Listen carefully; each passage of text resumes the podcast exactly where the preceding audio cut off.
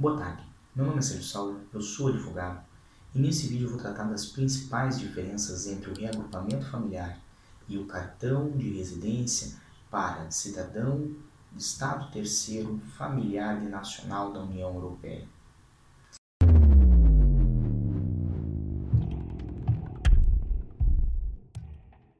Quais são as principais diferenças entre o reagrupamento familiar e o cartão de residência?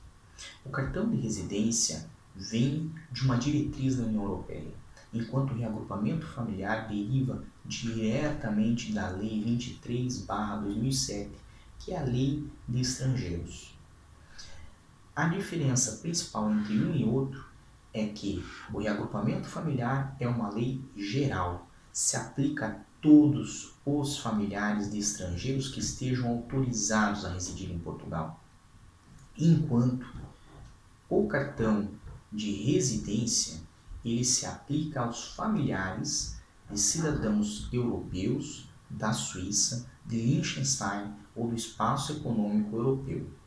Isso, por enquanto, inclui inclusive os cidadãos ingleses, os familiares dos cidadãos ingleses mas posteriormente à, saída da Inglaterra da União Europeia, isto poderá ser revisto.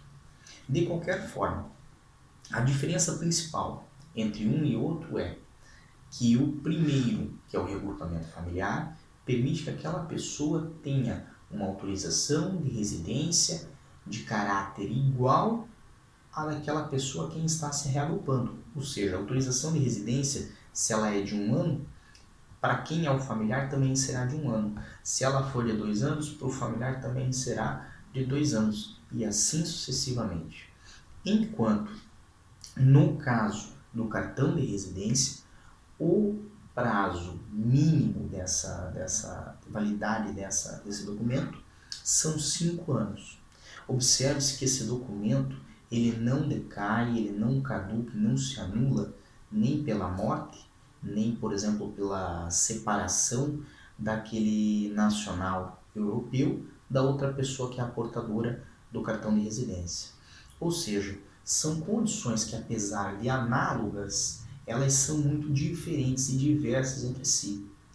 O cartão de residência, evidentemente, é muito melhor e tem condições melhores do que o reagrupamento familiar.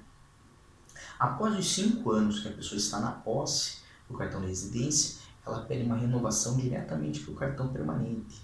E o custo desse documento, tanto do primeiro quanto do segundo, é um valor muito ínfimo, que gira em torno de 15 euros para a primeira feitura e o valor da segunda feitura, salvo algum engano, mas está aqui a informação é, corrigida, é, também são 15 euros, exceto Evidentemente, em caso de menores, esses menores pagam só 7,5 euros, tá bem? É, quanto ao reagrupamento familiar, ele pode ser pedido indistintamente por pessoas familiares de nacionais que não são europeus.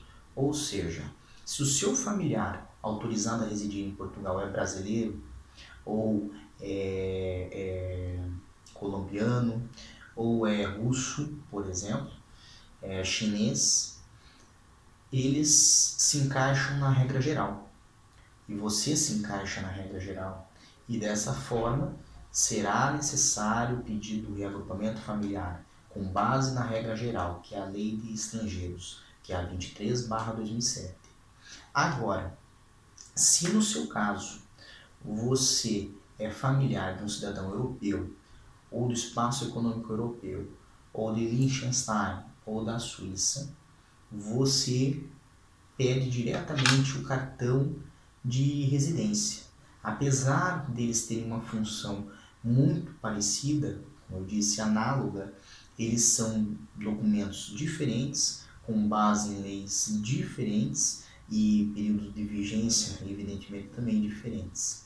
Por isso deve ter uma boa atenção, porque o local onde se faz o requerimento é o mesmo, que é junto ao CEF. Dessa forma, se o requerimento feito ao CEF é, for feito da forma errada, ou a marcação for organizada da forma errada, a pessoa que está requerendo esse direito poderá se prejudicar. Essa e outras dúvidas nós respondemos aqui nesse canal ou então através do site www.diariodacidadania.com.br. Acesse, inscreva-se no nosso canal, acompanhe nosso material e nossos vídeos. E uma boa noite.